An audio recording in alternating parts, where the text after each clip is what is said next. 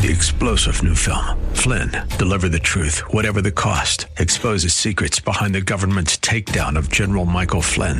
Flynn knew what the intel world had been up to. He ordered the first audit of the use of contractors. This set off alarm bells. He told the truth. He was the most dangerous person for Donald Trump to hire. They had to get rid of Flynn. Flynn, deliver the truth, whatever the cost. Available now. Watch it today. Go to salemnow.com. Salemnow.com. Today on Cornerstone Connection with Pastor Gary Hamrick. Real love is calling, listen, truth opens up your eyes. Mercy is waiting for you with every sunrise. Could it be here that God is not only teaching them atonement, substitutionary sacrifice, but He's also making a provisional location, the east side of the garden, where He's enthroned between the cherubim, nine times it says in the Bible. God would meet with them. God would still be able to fellowship with them, although obviously from a distance. But God made this gracious provision to allow them to continue to meet with Him and to worship Him.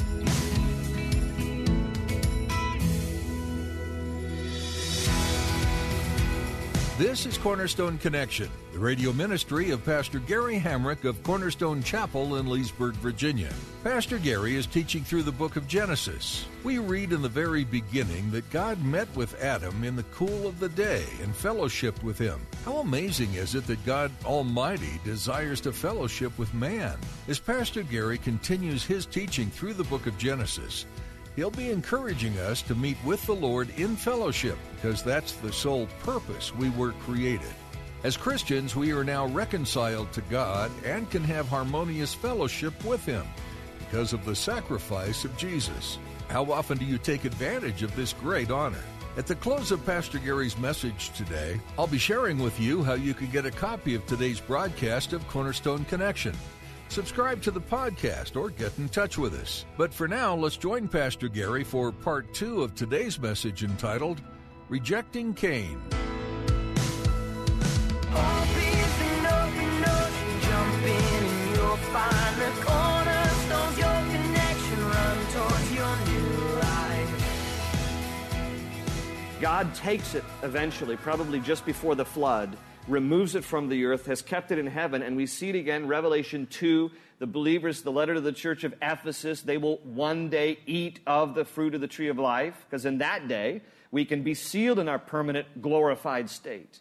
And in Revelation 22, it says the tree of life appears on each side of the river of life. So we see it again. But for the meantime, God says, I can't allow Adam and Eve to come back here. If they eat of it, they're going to be permanently sealed forever in their sinful state. So he banishes them. And when he banishes them, he sets in place, verse 24 tells us, cherubim. Look at verse 24. After he drove the man out, he placed on the east side of the Garden of Eden cherubim and a flaming sword flashing back and forth to guard the way to the tree of life. Now, circle the word cherubim. What exactly are cherubim? This is the first reference we have in the Bible to cherubim, but there will be many more references. Cherubim is plural, and the singular term is cherub. Now, in order for you to understand this scene in your mind's eye, I'm going to have to ask you to remove something about cherubs in your head. Because the way we think of cherubs, I want you to get this out of your head. Those little chubby, naked preschool boys with curly blonde hair and wings playing a harp that adorn our Christmas cards, get that out of your head.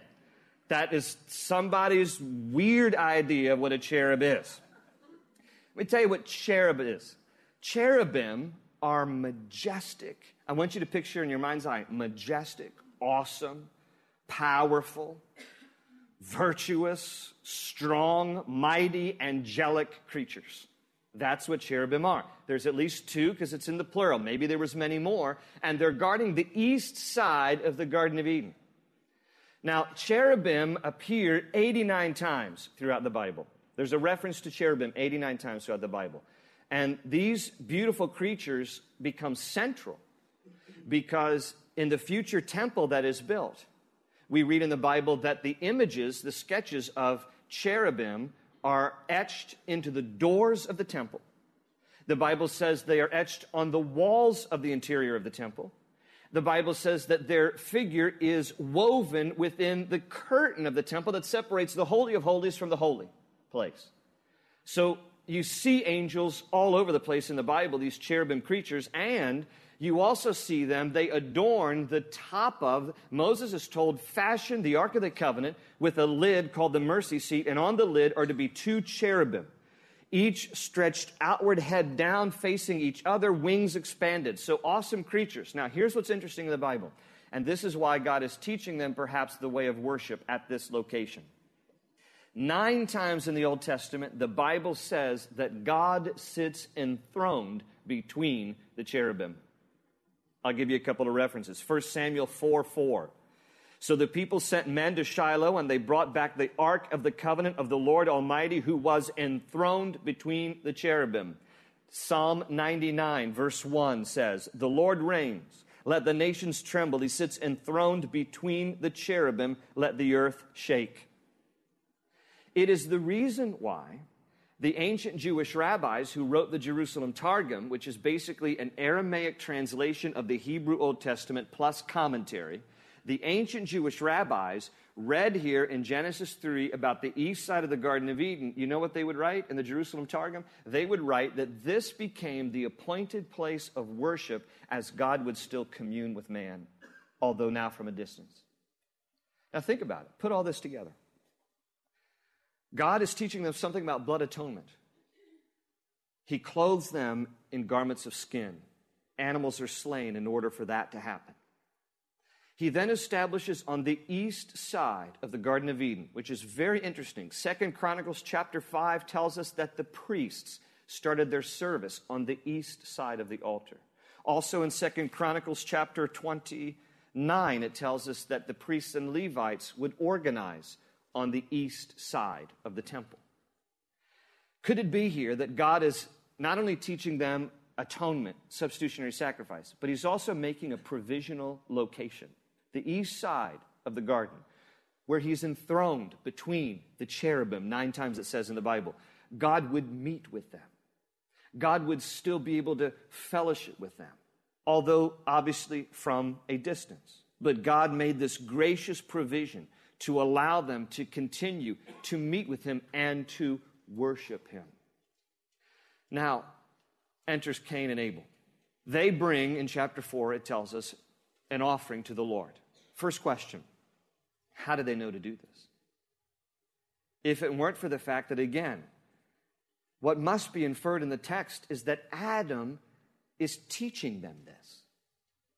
It had to have been handed down because how did Noah know to build an altar and make a sacrifice of a burnt offering to the Lord? How did Abraham know to build altars 2,000 years later? How did Isaac know to build altars? How did Jacob know to build altars? Who taught them this?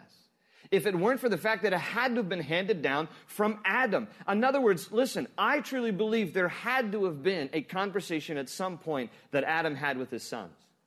Now, his sons in chapter 4, you get the idea. They're grown men now because they're of marrying age. Cain will soon marry here in chapter 4. We'll talk about next week where did Cain get his wife. That's for another discussion. But listen, these guys had to have had a heart to heart talk with dad at some point. I mean, look, you don't live in an area and you, you're able to see this flaming sword with some magnificent angels and not kind of wonder what that scene is all about. So you have to begin to realize that at some point Adam sat down with his sons and he had a conversation with them, probably a very, very sad conversation. He probably sat down with them and said, Boys, listen, let me tell you something. There was a day before you were born, because these guys were born outside of paradise. They didn't even know the Garden of Eden. And I can hear Adam saying, Guys, I want you to know, before you guys were born, there was a day your mom and I lived beyond the flaming sword, where all this cherubim are. And it was, a, it was a place that was pristine and perfect and lovely. And we even walked with God in the cool of the day.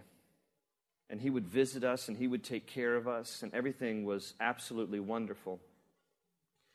And then one day, Satan made a visit, and your mom was deceived, and she believed the lie that God was not good and God was not true, and she ate of the tree that God told us don't eat from And you know what, guys? He says, I, am I'm even more responsible than your mom because I didn't step up. I wasn't the leader of the house I should have been. I didn't protect her. I didn't stand for God's honor and defend His word. And I ate of the tree as well. Your mom and I sinned. And when we did, God had to kick us out of that perfect place. The good news is, boys, though, that God still wants to have fellowship with us, and He made gracious provision for us. See, these, these garments of skin that we're wearing, God taught us something about blood atonement and how we can still approach Him through a sacrificial offering. And He also made provision for us. This east side of the garden is going to be a place where we can still commune with Him, although it's going to be from a distance. And I just want you to know, I'm really sorry for what has happened. And I feel totally responsible. But God's a good God, and He has a plan of redemption for us if we would simply do it His way. See, when, when you look at this scene, you have to begin to wonder if you do not interpret chapter 4 in light of the way chapter 3 ends, then you're liable to just look at what happened between God and Cain and Abel and think God was just in a mood that day, wasn't he? I mean, he just kind of looked at what Abel brought and he's like, hey, I'm really into steaks. And he looked at what Cain brought and he thought, I don't like rabbit food. And so he gives a star and extra jello to Abel and he pounds Cain. If that's how you read chapter 4, you will only read it that way, absent of what happens in chapter 3. But if you believe that truly the end of chapter 3 is communicating there's a substitutionary sacrifice that has to happen as part of approaching me. And there's the way of worship. There's a place, there's a prescribed time, there's an opportunity for you to commune with me. And if you do it any other way, then you will not be accepted. I want you to notice with me both men came with an offering to the Lord. Both men came to the same place. Both men came at the same time. Because even there in chapter 4, verse 3, it says, in the course of time. Literally in the Hebrew, it means at the end of days. Some theologians interpret that to mean that this was actually the end of the week and it was the beginning now of a new week, and thus Sabbath day at the close of a week was the opportunity for them to come and worship. There was an appointed time, there's an appointed place. They both come with offerings in hand, and yet one offering is acceptable and one offering is not. Why? Well, before we vilify Cain a little bit here any further, I do want to mention to you something that is noteworthy, that is positive about his life. And it really honestly puts many people to shame in the church today, and here's what I mean. At least Cain came with something. He didn't approach God empty handed. Please, please resist. Resist the tendency that some people have in coming to churches of being church consumers. What does the church have for me? How can the church meet my needs? How can the church serve me? No, no, no. Approaching God is not to be empty handed. Approaching God is to be with an attitude and disposition of coming into His presence, always being about giving and worshiping and honoring and serving. We should come always ready to give of our time in serving, to give of our money in providing, to give of our voices in worshiping, to give of our hands in helping. That's what honors God. Resist this idea that is often too familiar in churches where people come in to be consumers and critiquers rather than what God really calls us to be is to come in as communers and contributors. To be communers and contributors. At least Cain comes with something. But what he came with was wrong. How do we know? Again, consider here. If you believe the way chapter 3 ends, who came the prescribed way and who came his own way? Who came with a slain animal and who came with the works of his hands? One came with a sacrificial offering, one came with a selfish offering. One came with the sacrifice of blood, one came with his own sacrifice of sweat. One came God's way, one came man's work. That's the big difference here. In fact, the New Testament tells us pretty clearly. Hebrews 11 4. Notice the three times by faith is mentioned. By faith, Abel offered God a better sacrifice than Cain did. By faith, he was commended as a righteous man when God spoke well of his offerings. And by faith, he still speaks even though he is dead. The emphasis about faith with Abel tells us that Abel approached by faith. How did Cain come? By works. He didn't come by faith. And please understand this. It is still coming by faith and by the sacrifice of blood into God's presence today. That's why Ephesians 2 8 and 9 it says, By grace are you saved through faith, and this is the gift of God. Even believing faith is the gift of God, not of works, lest any man should boast. That's why in Revelation chapter 1, verse 5, it says, To him who loves us and has freed us from our sins by his blood. It's still faith in blood. It's faith in Jesus, and it's the blood of Jesus, but it's still faith in blood. Abel came by faith. Cain, you know what he decided? I'm just going to kind of come my own way. You have to read this text and realize this is probably not the first time that they've come into the presence of the Lord. This is the first time Cain did it in the wrong way. That's why God says, if you do what is right, won't you be accepted? Cain knew the right way, and he didn't do it God's way.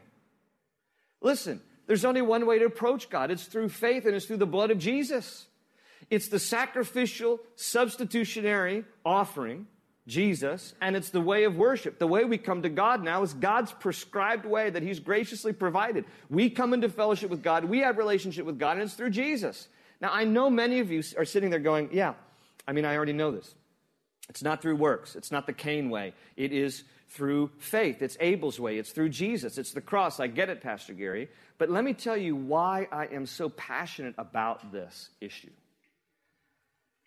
Because I know many of you do. Maybe not all of you.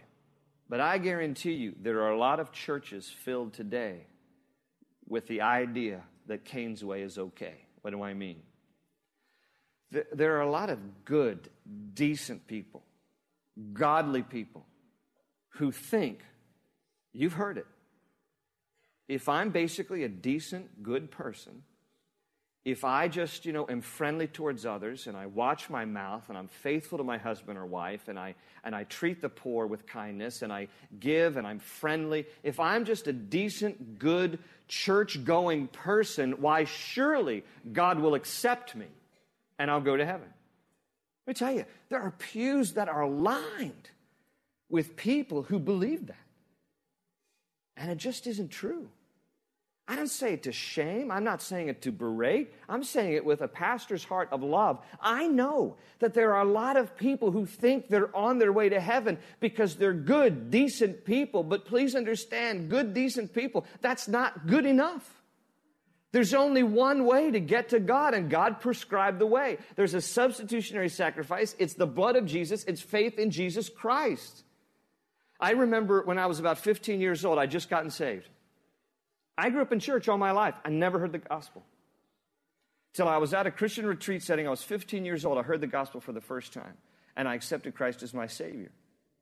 And that year, right after I got saved, my grandmother gave me a call. Now, I'm thankful for my heritage. Many of you have heard me talk about my heritage from the pulpit before. I'm very thankful for my godly heritage. My parents took me to church every Sunday. I, they exposed me to God at the very least. It was a wonderful thing that they did for me. I thank God for that every day. My grandfather served in the United Methodist Church as a pastor for 48 years. He was a district superintendent of the Baltimore Conference. He had dozens of churches under him. He died in 1972. My grandmother called me when I was 15 years old, and she said to me, Would you come and help me host a dinner party? I'm going to have a bunch of our old retired district superintendent's friends over to the house them and their wives, and we're going to have a dinner together. I said, sure. I went over there. Now, listen, I just got saved. I'm like 15. You know how when you first get saved or you meet somebody who first gets saved, they're like burping Jesus all over you. You know what I'm saying? They're, they're like, hey, I don't know if you know this, but you're a sinner. You're on your way to hell. You need to get Jesus. And, you know, and I'm kind of like that. I'm in that mode. Like, I don't really know tact and I don't really know how to say it decently. Well, here I come in a room full of retired district superintendent pastors. I mean, they have been in ministry for 45, 50 years. And I'm like burping all all over them, all right? I'm just about Jesus this. And I'm sitting there thinking, man, I'm going to learn some stuff. These are some good men. They love God. And I'm going to you know, be able to pick their brains a little bit and learn about the Bible and stuff. And as I started asking them questions, as I started telling them I got saved, now, look, this is not a disparaging comment on an entire denomination, although there's, there's room certainly in Protestantism and Catholicism. You all understand there's a works oriented mentality that has woven itself in every mainstream religion and denomination. There's a works oriented mentality. And I remember sitting in this room with, with about six of these retired district superintendents, and to the person, they all looked at me and said, their theology was reduced to a sentence.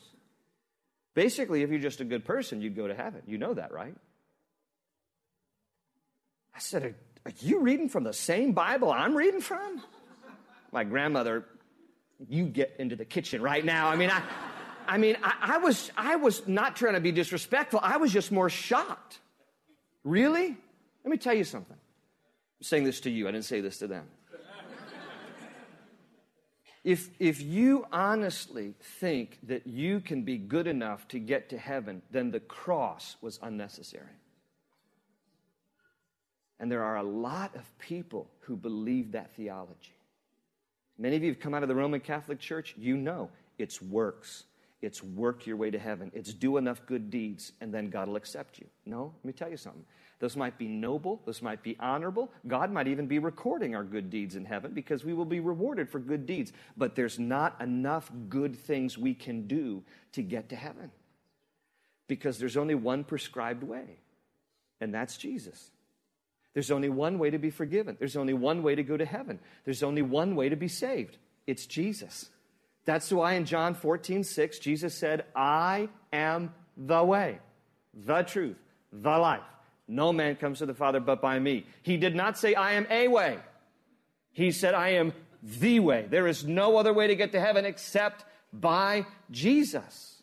It's the blood of the sacrifice of the perfect lamb. That's why John the Baptist, when he was seeing Jesus approach him, he said, Behold the Lamb of God who takes away the sins of the world. It's still blood and faith, but it's the blood of Jesus and it's faith in Jesus, and that's how we get saved. And you know what happened here with Cain? When God looked with disfavor upon him and upon his offering? In verse 5 of chapter 4, it says it became very angry. In the Hebrew, it translates he became furious, he became seething. He was so mad. It would lead to what happens to be the first murder we'll talk about next week. But I want you to notice God's loving response to him. Here Cain is seething and mad and angry. And you know what God says? Look at verse 7 and then we'll close. Verse 7, God just simply says, If you do what is right, will you not be accepted? Cain, if you just come to me the way I've prescribed, won't you be accepted? God is still saying this to all of us. If you would just come by the way of Jesus, if you would believe in Him who died on the cross for your sins, accept Him won't you be accepted? Yes. Ephesians 1 6 in King James, it says, You are accepted in the beloved. That because of what Christ has done, you will be completely forgiven and accepted. But you have to believe in Jesus by faith. You have to believe that the cross, the finished work, what Jesus did for you and for me, was sufficient and entirely the answer for every sinful person. You cannot be good enough to get to heaven. Only Jesus is the way, the truth, and the life, and that's how we get to heaven. And many of you know this, and you've accepted Christ as your Savior, but others of you, you've been believing this idea that it's about good works, isn't it? No, that's the way of Cain. It's your own effort, it's your own idea, it's your own good things. But the way of God was what Abel saw it's blood and faith. And what God has put in place for us is redemption through faith in Jesus Christ.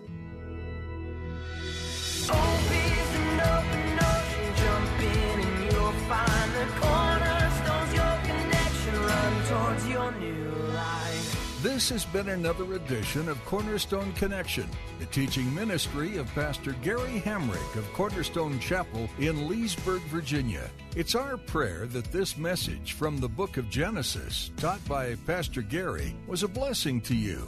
If you were blessed by this message and would like to listen to or watch more messages, you can access all the messages you hear in this broadcast by visiting our website, cornerstoneconnection.cc. There you'll find our entire teaching library covering Genesis to Revelation.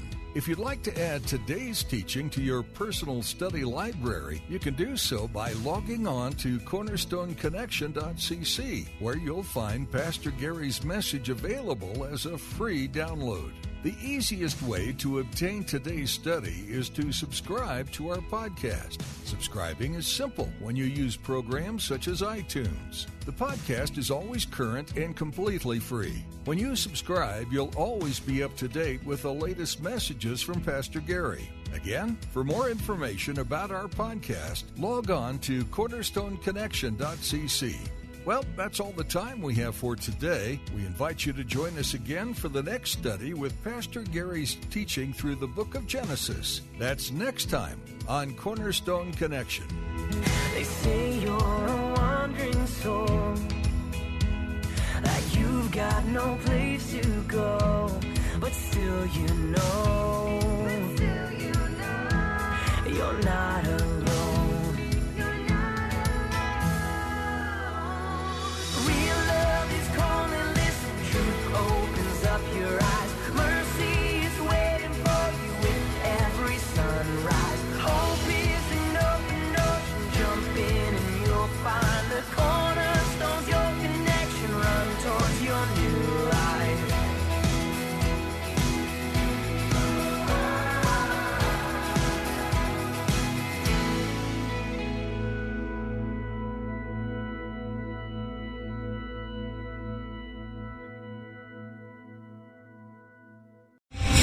Star general Michael J. Flynn, head of the Pentagon Intelligence Agency, knew all the government's dirty secrets. He was one of the most respected generals in the military. Flynn knew what the intel world had been up to. He understood its funding. He ordered the first audit of the use of contractors. This set off alarm bells.